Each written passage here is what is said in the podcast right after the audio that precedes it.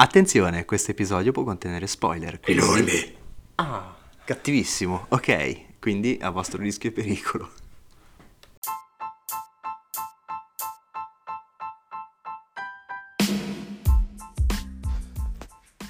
Ebbene, eccoci qui. Eccoci nel senso che mm, ci sono solo io, sono Teo, questo è Rustico. Inizia il nuovo episodio. Inizia un nuovo episodio. Parleremo di Captain Marvel. Captain Marvel, Captain Marvel, è più bello chiamarlo Marvel.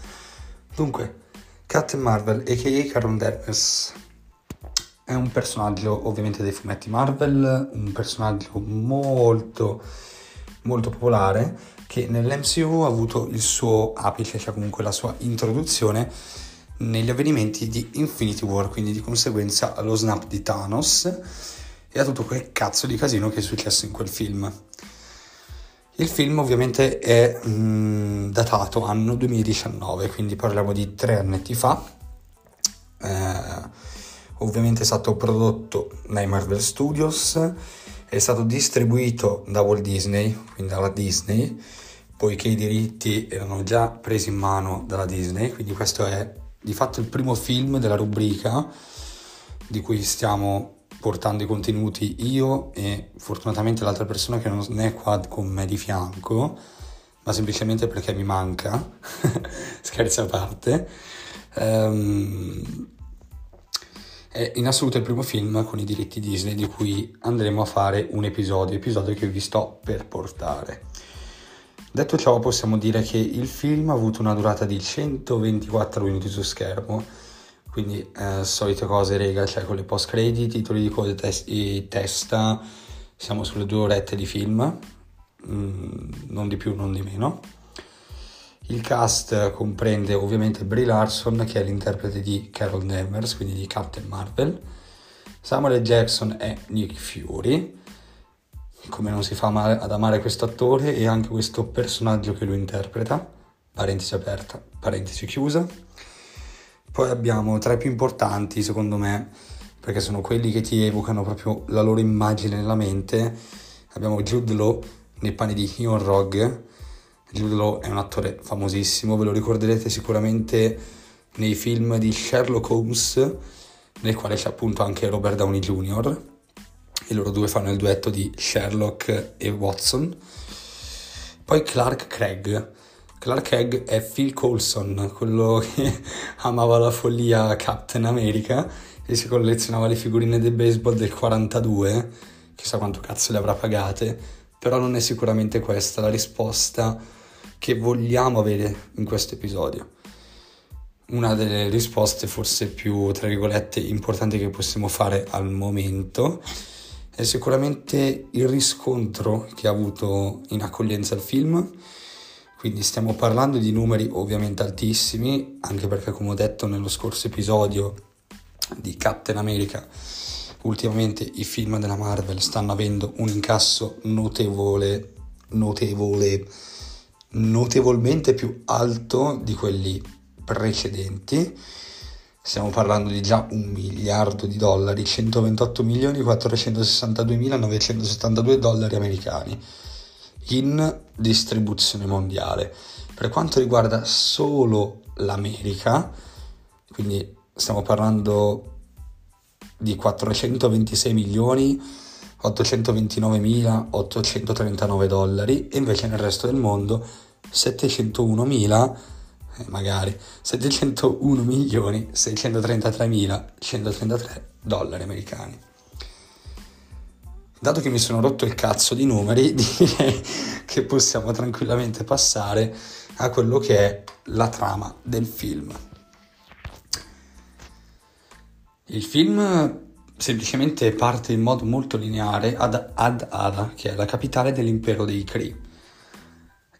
Mi direte, ma, ma te, ma, ma chi cazzo sono i Kree? Ok, i Kree sono un'entità, è un'entità, no, non è vero, sono una razza di alieni mh, dell'universo della Marvel, cioè comunque sono degli alieni, l'impero perché comunque è costituito da molti più pianeti e hanno una forza militare notevole sono molto un popolo ribelloso che si sovrasta agli altri e che negli eventi del film sono attualmente in guerra con gli Skrull. Anche qui apriamo una parentesi sugli Skrull. Chi sono gli Skrull?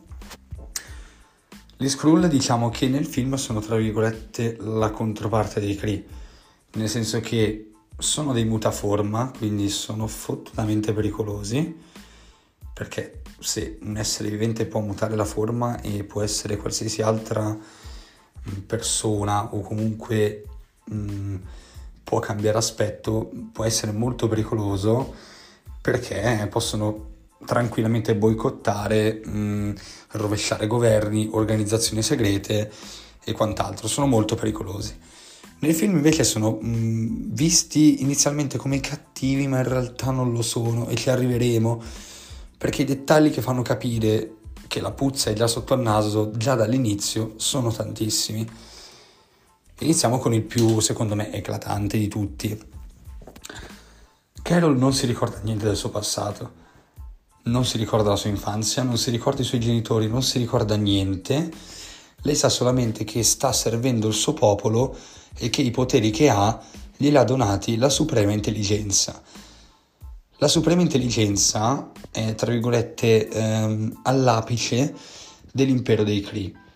È, diciamo, una specie di IA, quindi intelligenza artificiale, che parla con i Kree e che li li conosce tutti, riesce a capire le loro sofferenze, a manipolarli, ad aiutarli. Diciamo che è una pseudo divinità, ecco, insomma, mettiamola così. Quindi Carlo non sa niente del suo passato, sa che quei poteri gli sono stati donati dalla suprema intelligenza e che servono per servire l'impero dei Kree. Quindi lei, insieme ad altre persone, fa parte di una squadra di guerrieri nobili, quindi guerrieri forti, ma che stanno anche bene e che comunque sono tranquillamente quelli più utili da utilizzare eh, contro la minaccia dei Kree. La squadra in questione si chiama Star Force. Star Force, squadra stellare, è richiamato tanto anche dai costumi che indossano, perché tutti hanno tipo una stella sul, sul petto, comunque li guardi, hanno sta stella, si chiama Star Force, sì, credo di aver capito perché si chiama Star Force, ecco insomma così. Sta di fatto che hanno lo scopo di eh, trovare e annientare la minaccia Skrull, quindi diciamo che sono delle specie di cacciatori di streghe cosmici, cioè che seguono quello che dice la suprema intelligenza e cacciano gli Skrull. Bene, questo è diciamo il preambolo con, qual, con il quale parte il film. Ion Rog è molto amico, fa molto amico di Carol, la reputa mh, tranquillamente il membro più forte, la risorsa più utile della Star Force e quindi diciamo che un po' gli lecca il culo, giustamente, perché anche solo allenandosi a mani nude Carol lo, spezza, lo spiezza in due, lo ribalta, lo disfa e boh, lui capisce che non sta neanche usando i suoi poteri e la rispetta e gli lecca molto il culo, ecco in sostanza. Eh, arrivati a ciò, mh, mm, l'avvenimento più importante del film eh, non tarda ad arrivare, ovvero durante una missione di ricognizione della Star Force, chiaramente per cercare degli Skrull, eh, Carol e la Star Force vengono colti di sorpresa dall'imboscata degli Skrull. Imboscata che ha successo perché mh, mm, durante il caos della imboscata Carol viene rapita. Viene rapita dagli Skrull e viene portata al cospetto di, mm, diciamo, quello che è il capo mm, di una colonia Skrull, o comunque delle, una delle figure più importanti per quanto riguarda gli Skrull, che è Talos. Scusatemi, mi accedo la sigaretta. Mm. Talos, eh, durante l'interrogatorio con Carol, riesce tramite dei poteri, adesso non mi ricordo se erano telepatici oppure doveva avere un contatto, comunque innesca una reazione a catena nella mente di Carol che la destabilizza e la porta a ricordare dei frammenti del suo passato. Passato che lei non si ricordava ma che in realtà allora esiste. Quindi in lei scaturisce questa specie di um, instabilità emotiva che la porta alla conclusione che lei effettivamente ha avuto un passato e che qualcuno forse glielo ha nascosto o comunque non ha le idee ben chiare. Quindi eh, dopo appunto l'interrogatorio con i poteri che ha era inevitabile che riuscisse a scappare e prendendo una navicella riesce a piombare, cioè ovviamente dove cazzo doveva finire, altrimenti non ci sarebbe stato il film, finisce sul pianeta Terra, per la precisione a terra con le chiappe in un blockbuster, quindi sul pianeta Terra erano gli anni 90, quindi c'era blockbuster appunto, c'era blockbuster inteso che adesso non c'è più, ma presumo che anche nel film quello in cui si è precipitato Carol l'abbia chiuso tipo dopo due giorni perché gli ha sfondato il tetto e insomma ecco è successo quello che è successo. Lei è arrivata sulla Terra, di conseguenza l'arrivo ovviamente non ha destato nessun sospetto insomma. Mm, no, perché è piombato una specie di meteorite, di conseguenza delle persone se ne sono accorte e tramite delle segnalazioni della polizia inizialmente andiamo a conoscere due personaggi che abbiamo già visto nell'MCU, che sono Nicholas J. Fury e Phil Coulson. Quindi lo Shield. Lo Shield arriva sul posto e indaga su questo strano avvenimento, perché comunque lo Shield è stato fondato anche per rispondere a, mh, mm, tra virgolette, minacce senza mh, mm, preavviso, comunque importanti o senza che non si possono spiegare tramite alcun criterio logico. Di conseguenza l'avvenimento eh, di Carol che precipita nel blockbuster ha attirato la loro attenzione, quindi li vediamo sul posto. E neanche dopo, me la ricordo proprio la scena, neanche dopo che sono arrivati lì e si chiedevano cosa cazzo fosse successo, c'era tipo Carol che camminava in giro con il costume con la stella e giustamente questi gli hanno detto, ma scusa, ma tu chi cazzo sei? E da lì è partita tutta una specie di interrogatorio buffo nel quale Nic- Nicolas J. Fury e Carol Danvers parlavano e gli attori davano il meglio. Cioè, Samuel Jackson è un, un figo, con alcuni attori riesce a, a mm, interagire molto bene. Brie Larson era una di queste, quindi le loro scene erano top su questo devo già fare un commento positivo perché ho adorato proprio le scene tra loro due alla follia. Phil Coulson anche se non ride fa ridere e infatti era lì con i a guardare tutta la scena tutto serio un po' col mento pronunciato ed era fantastico. Comunque ad ogni maniera a Carol viene proposto di proseguire tra virgolette questo interrogatorio in una base militare chiamata Pegasus o comunque di essere scortata al sicuro poiché a quanto pare oltre a lei anche gli Skrull erano approdati sul nostro pianeta. Quindi Carol voleva a tutti i costi trovarli prima che fosse troppo tardi avvisando di conseguenza Nick e Phil Colson dicendo tipo una roba ragazzi guardate che cioè, adesso va bene che sono praticamente un alieno e non siete al corrente delle mie vere intenzioni però ci sono questa c'è questa razza di alieni che si chiama Skrull che mh, mm, potrebbero minare gravemente alla, all'ordine del vostro pianeta, quindi devo trovarli e devo eliminarli. Mm, da quella sequenza in poi parte una specie di caccia ro- rocambolesca di Skrull in cui Nick e Phil assistono a tutte le scene ovviamente increduli perché non danno troppa credibilità a um, Captain Marvel in quanto chi sei, da dove arrivi, come fai a sapere tutte queste cose, quindi non li credevano. Fino a quando in Fury, mi ricordo la scena mentre um, in un inseguimento in macchina stava pedinando Carol, si accorge che in realtà Phil Coulson non era Phil Coulson ma era uno Skrull, il quale muta la forma poco prima di morire, in sostanza. Quindi Carol continua la sua, tra virgolette, caccia mh, alla pseudo-verità e comunque ha questo conflitto interiore che gli si è generato dopo che Talos aveva rivelato ehm, il suo passato più nascosto ai suoi stessi occhi. Con ciò, niente, arriviamo a una scena che Nick mm, porta il cadavere che sarebbe di Phil Coulson, ma in realtà non era Phil Coulson perché era un, uh, uno Skrull a farlo esaminare, quindi è una specie di autopsia e da lì diciamo che apre un po' gli occhi sul fatto che effettivamente forse, e dico forse, non aveva tutti i torti Carol. Di conseguenza Nick prende in decisione di mh, mm, trovarla ed aiutarla a scoprire la verità sul suo passato e quantomeno di risolvere il problema con uh, gli Skrull e quant'altro.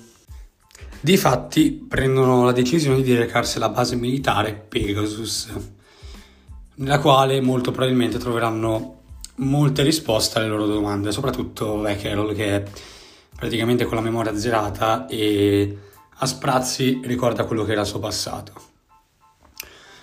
Giunti appunto in eh, questa base militare, tramite le varie ovviamente eh, macchinazioni dello Shield che è consapevole di vita, morte e miracoli di ogni essere vivente del pianeta, entrano in possesso di informazioni le quali rivelano che Carol era un pilota ed era membro della US Air Force, insieme alla dottoressa Wendy Lawson e alla sua amica migliore, diciamo migliore amica d'infanzia, Maria Lambeau. Detto ciò, mm, non passa poco tempo da lì, dalla scoperta che vengono intercettati e um, da Talos, quello che teoricamente nella pellicola sarebbe il nemico del film, il quale ha preso le sembianze del capo dello Shield, mm, ma riescono comunque a, a, fugarsela tranquillamente perché vabbè, eh, altrimenti la trama si sarebbe fermata lì, quindi perché doveva finire in quel modo? Vabbè, eh, riescono a scappare e durante appunto la, la fuga è troppo bello Nicolas J. Fury si porta con sé un gatto che si chiama Goose Goose. Basta, cioè non è fondamentale, è un gatto che è stato trovato, tipo una specie di gatto randaggio, che poi in realtà non è assolutamente un gatto randaggio, non è nemmeno un gatto, vabbè. Ehm, il gatto comunque era randaggio perché non aveva più la padrona, che era appunto Wendy. Ehm, perché non aveva più la padrona? Perché ovviamente Wendy era ormai deceduta tanto tempo addietro eh, in una specie di, mh, mm, non so come chiamarlo, eh, test aereo, comunque un incidente aereo, che è stato ovviamente tutto quanto insabbiato e per ovviamente, ovviamente per quanto riguarda l'esito, quindi non avendo avuto un esito positivo, quindi sono morte delle persone, è stato insabbiato, è stato nascosto, l'opinione pubblica e quant'altro. Devo un attimino salivare perché mm, dopo un po' le parole non è che scarseggiano ad arrivare, però insomma grosso modo sto cercando di imbastire la trama quanto posso. Ad ogni modo, tornando a noi, una volta apprese queste verità, eh, Carol si dirige dalla sua vecchia amica che scopre essere ancora in vita, a differenza di eh, Wendy. Si reca da lei e appunto scopre che eh, cioè, lei la riteneva morta, Maria riteneva appunto che lei fosse morta, non pensava che fosse viva e di conseguenza non aveva motivo per cercarla, diceva guarda che tu sei morta un po' di anni fa, cosa ci fai qui? Eh, cosa ti è successo? Come mai voli? Sei arrivata volando qui e tutte queste robe. Quindi parte una specie di rimpatriata con eh, Maria Rambeau che nel mentre aveva, aveva avuto una figlia. Eh, di conseguenza niente, si dicono tutte le loro cose, si ricordano il loro passato e condividono l'una con l'altra i propri ricordi. Sempre nel bel mezzo comunque di queste scene piene di eh, gioia, quantomeno mh, mm, attaccamento al passato dei due personaggi, rispunta nuovamente Talos. Una scena bellissima secondo me perché fino a quel punto nel film, come ho già detto già svariate volte, si riteneva che Talos fosse il cattivo del film, ma nella scena arriva proprio come se non lo fosse cioè non arriva con, inca- con intenzioni cattive o maligne, bensì si scopre che appunto ha delle intenzioni benevole, che non è effettivamente il cattivo che loro pensavano. Appunto svelando che la razza degli Skrull è stata completamente soppressa, oppressa dall'impero dei Kree da ormai molto tempo e che loro semplicemente volevano cercare una nuova casa dopo che il loro pianeta nativo era stato completamente annientato dagli, dai Kree. Davanti a queste rivelazioni, ovviamente, dopo essere stata indottrinata tutti quegli anni, Carol non li crede per affatto e decide appunto di mh, rimanere col beneficio del dubbio. Allora Talos, ovviamente essendosi preparato a tale eventualità, prepara tutte le prove del caso, di conseguenza fa ascoltare delle registrazioni mh, di questa scatola nera che eh, è stato, cioè lui com'è che le ha prese? È uno Skrull, quindi si è infiltrato nello Shield sotto forma di Nick Fury, se non mi ricordo male, e di conseguenza gli ha dato tutte le prove che eh, accreditavano appunto la sua versione dei fatti. Mm, la sua vecchia amica di... cioè la vecchia amica, scusi, la, sì, la sua vecchia amica, comunque il suo capo squadrone dalla US Force, Wendy Lawson, che ricordiamo era deceduta tempo addietro, non era niente che po' di meno che un Cree. Un Cree esiliato che è scappato dal pianeta dei Cree, o comunque è scappato dall'impero dei Cree, eh, e che il suo vero nome era Marvel. Ed era scappato portandosi dietro un motore eh, che aveva costruito sul suo pugno. Eh,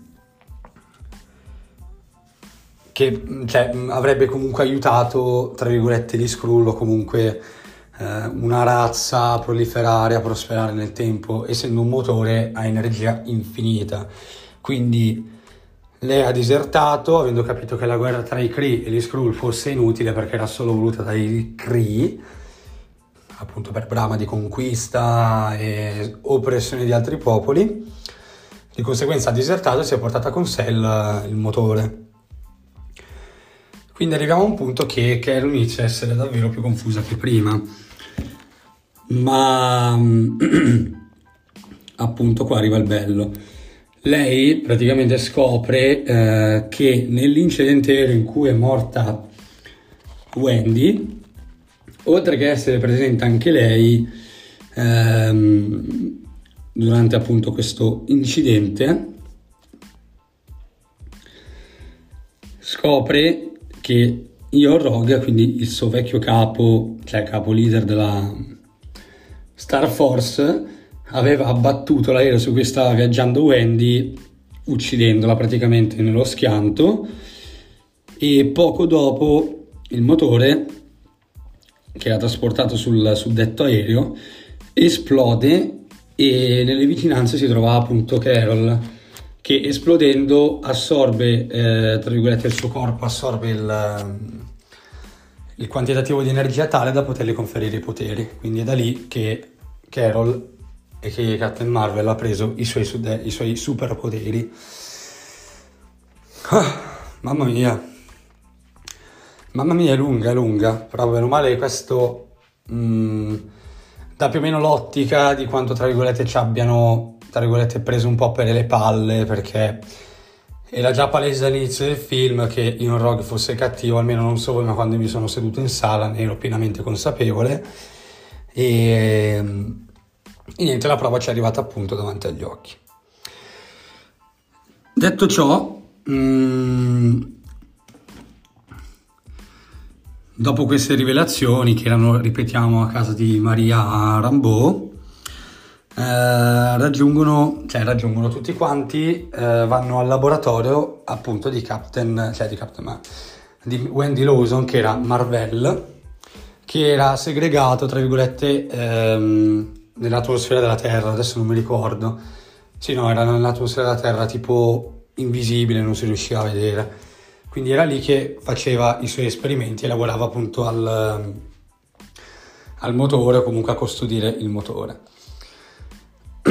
scarichiamo la voce. Ehm, arriviamo a un punto focale perché ehm, una volta visionato questo, cioè non si scopre che niente di meno il nucleo che dà energia, ricordiamo, infinita a questo motore è appunto il Tesseract, quindi per la seconda volta in due episodi torniamo a confrontarci con un'altra ancora, con la gemma dell'infinito. Nel particolare il Tesseract è un involucro che custodisce la gemma dello spazio. Oltre a questo scoprono anche che nella base di Marvel vengono anche tenuti, eh, tra virgolette, come... Mh, cioè viene adibita anche come rifugio appunto per gli Skrull, quindi questo mette ancora più in evidenza che gli Skrull erano praticamente segregati o comunque cacciati dal loro pianeta dai Kree e che Marvel li aiutasse appunto per trovare una nuova casa, che a quanto pare eh, nel film sarebbe stata essere proprio la Terra. Nel mentre però ho parlato poco fa di un Rogue, ehm, eh, cosa succede? Che vengono a conoscenza del fatto che Carol eh, stia pian piano scoprendo la verità, di conseguenza la Star Force senza Carol si reca ehm, appunto dove era una volta il laboratorio di Marvel, quindi dove sono tutti i nostri eroi, quindi Goose gattino, mm, Samuel. Jackson, eh, Carol Danvers e anche appunto Maria Rambeau. E qua potrei aver detto una cazzata, però sti minchie, ci sto provando proprio a livello di mente io a organizzare tutte le idee. E mm, quindi nella nella mh, imprevedibilità della cosa mh, cercano di nascondere il Tesseract nel posto più improbabile possibile, quindi lo fanno mangiare a Goose. Cioè un gatto ingerisce un cubo di 20 cm x 50 tipo e già da lì si capisce che non è esattamente un gatto, eh, ma bensì un Flerken, una razza aliena eh, di... Eh, non so come dirvelo ragazzi, cioè a quanto pare hanno delle sembianze da gatto, ma dentro sono dei polipi enormi che inghiottiscono tutto e fanno schifo. Vabbè, ehm, mm, questa fuga rocambolesca nel quale appunto più o meno tutti fuggono tranne Carol che viene di nuovo catturata dalla Star Force e viene di nuovo portata a cospetto di, mm, della Suprema Intelligenza con la quale ragazzi ha proprio un brevissimo discorso e tramite i suoi poteri riesce a, tra virgolette, a rompere il gioco che la Suprema Intelligenza voleva di nuovo avere su di lei e di conseguenza si ribella e sconfigge appunto tutta la Star Force. Cioè, ovviamente cioè, non, non, poteva finire in un altro modo perché i poteri di Captain Marvel vanno oltre l'immaginazione, appunto derivando da una gemma dell'infinito. Um, quindi, in un ultimo gesto disperato, Io Rogue uh, chiama Ronan nel tentativo più totale disperato di distruggere il pianeta Terra, ma anche lui viene, viene ovviamente fermato da Captain Marvel e di conseguenza ehm, Rogue ha capito che hanno fallito su tutta la linea, non c'era più niente che poteva salvarli, quindi in un tentativo disperato di fuga viene ancora ovviamente trovato da Carol, la quale gli spacca il culo in uno scontro finale un po', tra virgolette, pieno di redenzione di Carol, che lui lo reputava un amico, ma lui era un traditore, gli ha solo cancellato la memoria, eh, perché volevano usarla come arma per eh, garantirsi la dominanza sugli Skrull, e quindi lei era a conoscenza di tutto e ha confrontato anche un po' Ion Rogue su questo, poi niente, gli ha tirato un pugno ed è finita lì. Nel vero senso della parola, adesso non mi ricordo se è un pugno o che, però era finita lì. Quindi, questi sono più o meno gli avvenimenti che eh, capitano, mh, mm, magari non proprio in un ordine esatto, però in Captain Marvel. E nel finale abbiamo il piacere di vedere mh, da Fury consegnargli un cercapersone, il quale avrebbe, tra virgolette, garantito eh, la presenza di Carol qualora la Terra, alias Nick Fury, ne avrebbero avuto bisogno dato che comunque lei poi prende e decide di andare a trovare, cioè, finito il film, decide di prendere e di usare i suoi poteri per il bene e non per il male e di aiutare tutti i popoli dell'universo comunque oppressi o che hanno problemi molto gravi, dato che lei può appunto viaggiare tra gli universi semplicemente volando, ecco insomma, guidata proprio terra-terra. Mm, Infine, mentre Fury diventa um, praticamente, non dico l'ideatore, ma sì, del progetto Avengers, perché comunque essendo Carol andata via, diceva ok che Carol può venire in mio aiuto, però c'è bisogno di qualcuno che possa darci aiuto già immediatamente sul pianeta Terra, qualcuno già di nostro, che non dobbiamo chiamare con un cercapersone che magari è oltre a Giove, ecco insomma. E quindi da via il progetto Avengers, che è ispirato a un vecchio soprannome di Carol. Io c'ero rimasto di merda perché non mi aspettavo un collegamento del genere, non mi aspettavo neanche che Fury già dagli anni 90 avesse in mente di eh, formare la squadra dei Vendicatori, quindi il supergruppo che avrebbe poi eventualmente protetto la Terra da minacce cosmiche o eh, minacce quasi ingestibili. Ah già, poi vabbè, Nick Fury eh, nel film diventa monocolo, cioè nel senso monocolo diventa monocchio perché Goose gli dà un graffio sull'occhio e finita lì. Uno si aspettava una storia molto più cazzuta perché uno avesse un occhio solo, in realtà è stato solo un gatto che per giocare gli ha graffiato l'occhio e lui ha perso la vista da un occhio. Basta. Buffo ma imbarazzante. Ad ogni modo, basta. Mm. Questa era la trama, quindi ora non devo più basarmi su eh, dati, fat- dati di fatto, ma esporrò semplicemente l'opinione mia per quanto riguarda il film, scene che ho adorato, scene che non mi sono piaciute e una considerazione generale dell'aspetto del film. Uh, adesso che bello, posso parlare un po' meno più preciso. Dunque, a me Captain Marvel, devo essere onesto, non mi è piaciuto molto particolarmente, nel senso che è arrivato come film dopo un film come Infinity War, quindi secondo me inevitabilmente è andato un po' sottotono, è andato un pochino, non dico nel dimenticatoio, però insomma io come film l'avrò visto una volta soltanto mentre magari altri film li ho visti due, tre volte, quattro volte, Captain Marvel è uno di quei film che io ho mh, mm, visionato solamente una volta sola. Al, al, cinema proprio, poi non ho più ritenuto necessario un'ulteriore visione per approfondirlo, capire ancora concetti più elaborati riguardanti la trama o qualche aspetto del film che non avevo capito. Anche perché il film è molto, cioè la trama è molto lineare, si capisce fin da subito alcune cose, non dico con dei cliché, però insomma anche il, come hanno organizzato l'aspetto di chi è il villain e chi no, faceva proprio presagire, percepire che il villain non era il villain, ma in realtà era il buono, cioè tipo anche gli Skrull. Io già quando ho visto eh, l'inizio di sti qua, di sti 5, di questa Star Force che andava in giro e uccideva sti qua, che ok sono dei mutaforma, mm, ma palesemente con una squadra del genere che può permettersi anche di non avere scrupoli per nessuno, avendo membri forti come appunto Carol, a me aveva dato troppo l'impressione di uno squadrone della morte, cioè quindi ho detto no raga c'è qualcosa che non va, questi vanno in giro, ammazzano, tra virgolette non ti viene detto il motivo, quindi te lo provi a creare tu.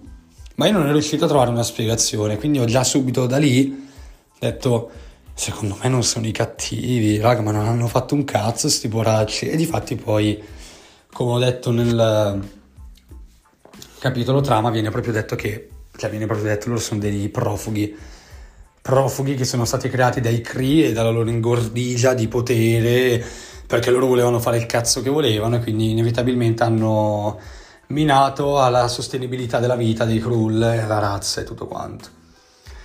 Quindi diciamo che mh, la trama, sì, è bella, una trama lineare, comunque una bella storia, c'erano giusto quei due plot twist che ti facevano dire minchia, pensa te, di qua e di là, però generalmente non è proprio un film che mi ha impattato particolarmente da vederlo più volte, da... Difatti ovviamente l'episodio che è stato affibbiato per farlo a me, Grazie Luca, te sei un grande... No scherzo, io lo faccio più che volentieri perché non è un film brutto, non voglio far passare questo messaggio, ma diciamo che non mi ha colpito dove doveva colpirmi.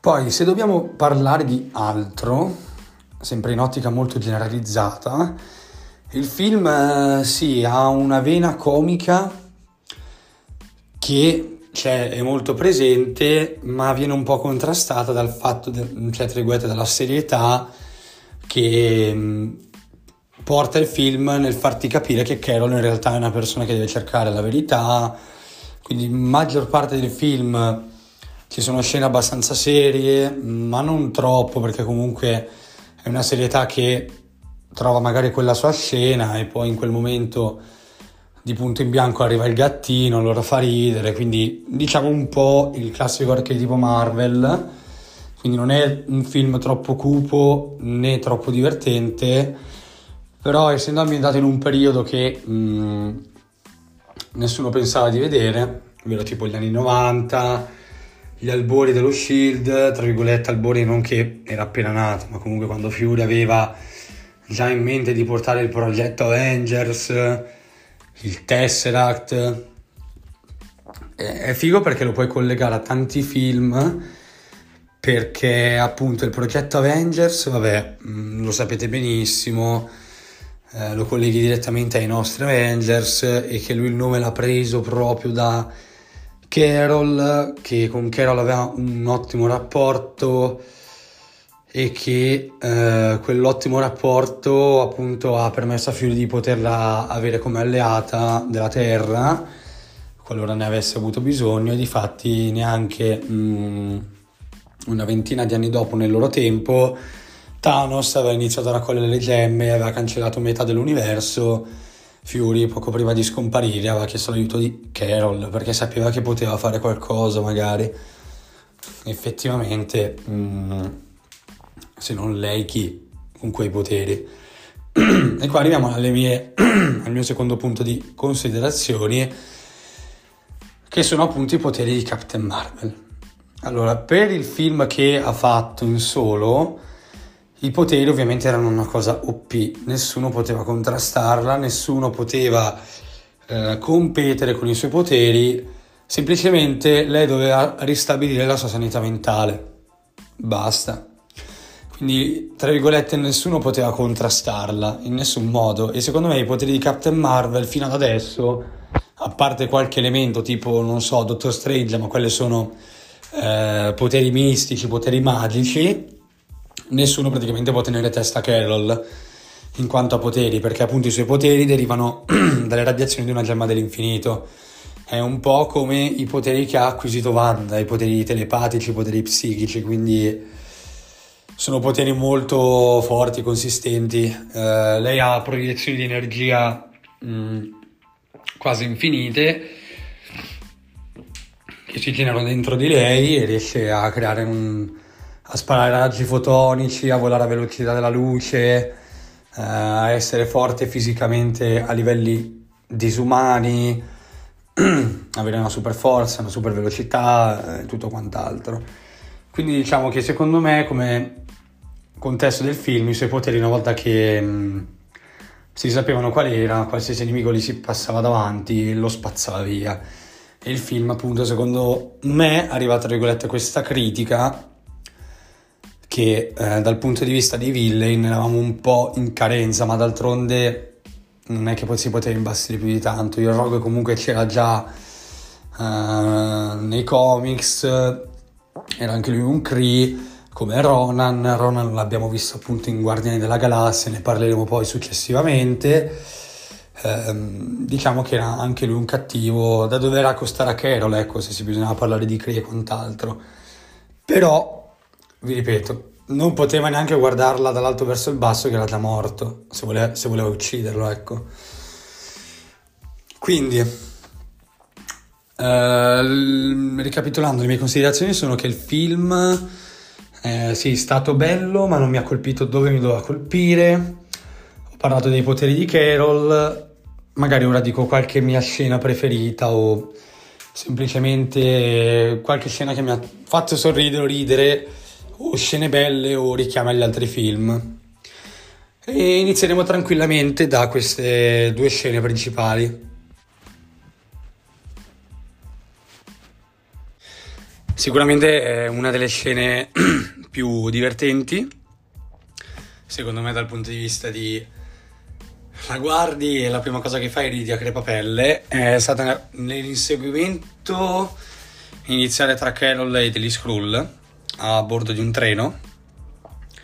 Gli Skrull, come ho già detto, tipo 8-9 volte, sono dei mutaforma, quindi lei su un treno pieno zeppo di persone, nel quale appunto compare anche il cameo di Stan Lee, e qua non mi dilungherò in presentazioni, mm, immagino che se avete e ascoltate questi video sapete benissimo chi sia Stan Lee, di conseguenza non vi porterò un'ulteriore spiegazione a riguardo. Um, cerca questo Skrull che però nel frattempo si è uh, camuffato come una persona normale, cioè nel senso ha mutato la forma ed è diventato un, una persona normalissima, ovvero una signora anziana. Quindi vedi Carol, sta supereroina che combatte una signora anziana che boh, cioè è un botto forte, raga, è un botto forte. Cioè gli tira tipo un pugno a, a questa signora anziana, quindi da vedere la scena è già abbastanza, non dico divertente perché non è divertente, nel senso non voglio dire che sia divertente perché ha tirato un pugno all'anziana, però sì, le ha tirato un pugno e la signora si è alquanto infastidita di ciò e ha combattuto uno scontro con Carol con tanto di acrobazie a 85 anni e quindi è stato buffissimo vederlo e ho riso veramente tantissimo. Uh, le altre scene divertenti, non so, mh, mm, a me faceva tantissimo ridere Talos. Talos uh, veramente è mm, un botto carismatico come personaggio, faceva ridere uh, un sacco, era lì nella scena in cui erano a casa di Maria Rambeau che stava, se non sbaglio, bevendo una, una Pepsi, una Coca-Cola ghiacciata o il bubble tea, non mi ricordo cos'era, e con la cannuccia continuava, è una cosa che molte persone odiano, incluso me, continuava a bere, cioè a usare la cannuccia anche se non c'era più niente da, se volete, succhiare e faceva tutti i rumori del cazzo e queste sono state le scene, tra virgolette, mm, secondo me più divertenti, scene fighe, quelle con la suprema intelligenza sicuramente, perché entravano in una specie di limbo, um, nel quale la suprema intelligenza prendeva le sembianze della cosa che, tra virgolette, ti era più, mm, non dico familiare, o comunque um, è un po' come se io dovessi parlare con la suprema intelligenza e la suprema intelligenza prende le sembianze, non so, di un mio genitore o eh, di qualcuno che ho sempre a fianco, cioè come se volesse proprio impersonarsi in quella persona e di conseguenza farti sentire a tuo agio più possibile. Quindi le scene in cui entravano in questo limbo, in cui si confrontavano, erano anche fatte molto belle di design e mm, sembrava una specie di purgatorio nel quale ti confrontavi con la suprema intelligenza e vabbè ovviamente lei otteneva sempre quello che voleva, ovvio uh, ovviamente seguiva i suoi fini. Um, vediamo se me ne vengono in mente altre. Mm. Beh, già vedere Blockbuster è stata una roba assurda, ragazzi, perché comunque Blockbuster fa parte della mia infanzia. Io ci andavo a noleggiare i DVD. A noleggiare i DVD. Adesso devi solo comprarli, o comunque c'è lo streaming. Quindi un blockbuster anche adesso non sarebbe mh, mm, proprio una, un'attività redditizia da quel punto di vista, quindi ci sta anche che nella nostra realtà, non quella dei film, sia fallito da un punto di vista, quindi... Però è stato bello rivederlo riportato, è stata una risumazione di un brand che tra virgolette mi ha fatto sorridere perché io andavo a Blockbuster, compravo e noleggiavo DVD barra videogiochi a Blockbuster, quindi quella è stata sicuramente una cosa bella da vedere. Come anche vedere un Nick Fury un po' più giovane con un Phil Coulson che erano già a spalle eh, negli anni 90 e poi tu comunque li hai già visti nei film originali come Avengers o Iron Man o Thor o Hulk nel quale c'erano sempre o Nick Fury o Phil Coulson che faceva le veci di Nick Fury e quindi già li conoscevi bene, ma non sapevi nulla dei loro trascorsi. E il film, diciamo, che apre anche una finestra di risposta a questo e alla storia dello Shield. Quindi è stato anche bello vedere sicuramente personaggi del genere, anche dopo tutto quello che era accaduto appunto in Infinity War e anche purtroppo in Avengers quando Phil Coulson ci ha lasciati e, basta, niente. Queste diciamo erano le tematiche più importanti, se non Tom, tematiche scene, scusatemi. Anche il gatto Goose da considerare perché sono andati tutti pazzi per un gattino, era mega furry, tutte queste robe qui. Però in realtà era un flerken, quindi era una specie di alieno divora cose che era un botto tenero, ma riusciva a, tra virgolette, in alcune scene, mi ricordo, a mm, fare uscire i suoi tentacoli e a scassare sei persone insieme, sbatterle su ogni parete, e, insomma. È stato cioè, bello anche vedere scene un po' così buffe, ecco, insomma. Ovviamente, inutile dirlo, il film aveva tanto una, mm, un'ottica improntata sul portare una supereroina cioè femminile a tutti gli effetti, se non sbaglio, è anche stato il primo film nell'MCU a portare come protagonista femminile, eh, vabbè, Brie Larson, Carol Danvers, e di conseguenza introdurre anche questo concetto, cioè concetto, questa roba di... Eh, stiamo parlando di Disney, quindi non, non, credo che ci sia tanto ancora da spiegare a riguardo. Comunque nel portare alla parità, comunque anche un supereroe di sesso femminile con... Eh, ovviamente tutti quelli maschili a cui eravamo già abituati a vedere, il che porta anche un po' di varietà e in tutta onestà non dispiace neanche nemmeno, devo essere onesto. Um... Bene, queste diciamo che grosso modo erano le mie scene preferite, o comunque quelle che mi vengono in mente al momento. Mm. Considerazioni finali. Direi che siamo pronti e i tempi sono maturi per farle, quindi direi che possiamo già passare ai contenuti che vediamo nelle post credit del film. Le post credit sono due e direi di partire dalla più mm, secondo me importante che quando vedevi i tempi saltavi un po'.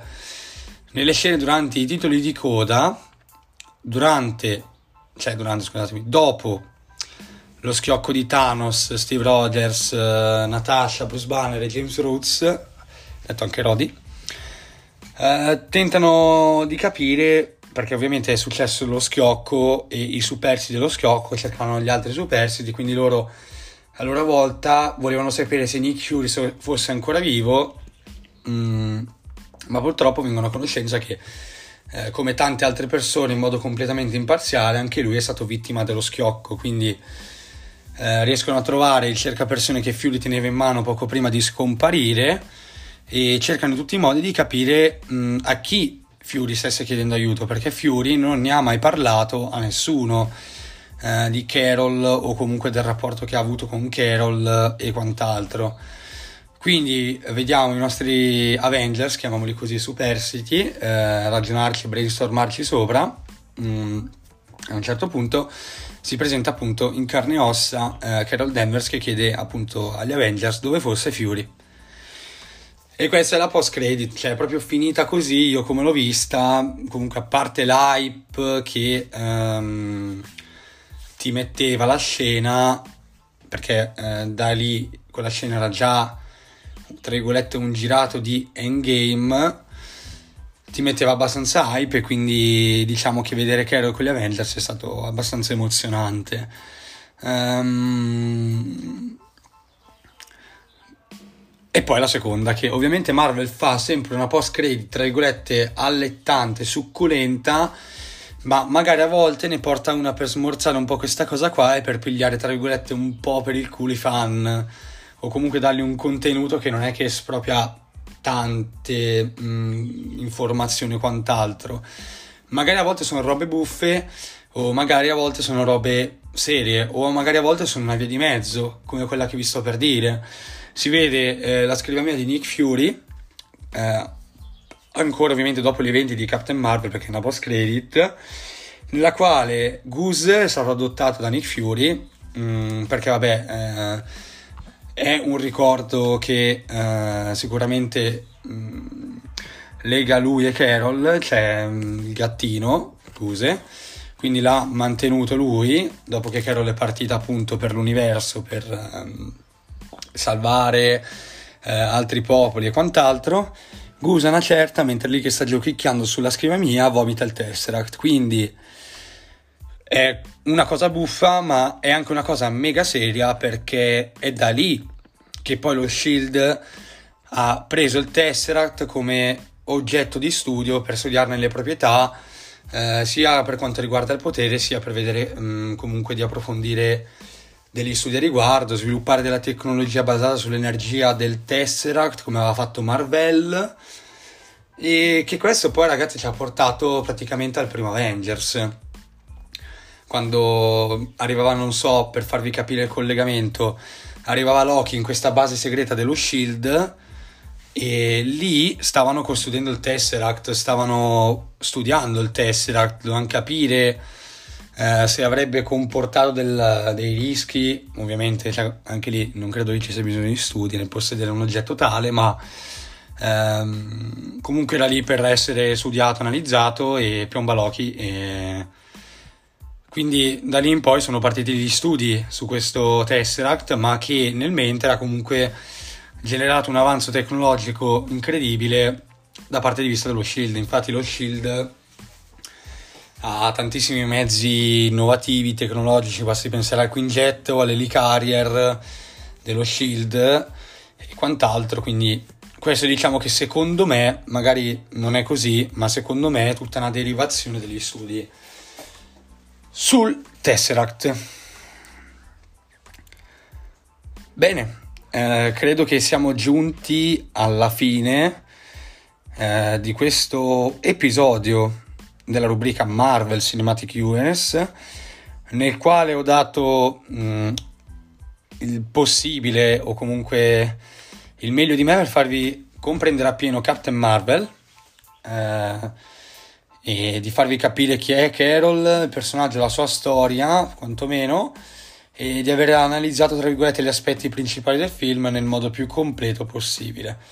Il rimando è sempre lo stesso, quindi se avete um, qualsiasi tipo di domanda o uh, suggerimento riguardo all'episodio che avete appena ascoltato, i contatti sono sempre i medesimi. Quindi sulla nostra pagina, pagina, pagina magica, sulla nostra pagina Instagram, ovvero il rustico podcast tutto attaccato, tutto minuscolo, troverete le referenze per quanto riguarda il come, il mezzo di ascolto per ascoltare i nostri episodi. Quindi abbiamo il link in podcast, sempre nella bio, Apple Podcast e da lì potete sicuramente pigiare la campanellina per eh, non perdervi nessuna novità riguardo agli episodi nuovi in uscita. E direi che sì, per Captain Marvel è tutto. Spero sia stato divertente e allo stesso tempo interessante. Con ciò vi saluto e direte no Teo non fare un altro episodio da solo, sei troppo un rompicoglioni, parli troppo. Mi spiace, accadrà, quindi salve. Godetevi una buona giornata e buon ascolto per i prossimi episodi. Teo chiude e il rustico si vede al prossimo episodio che sarà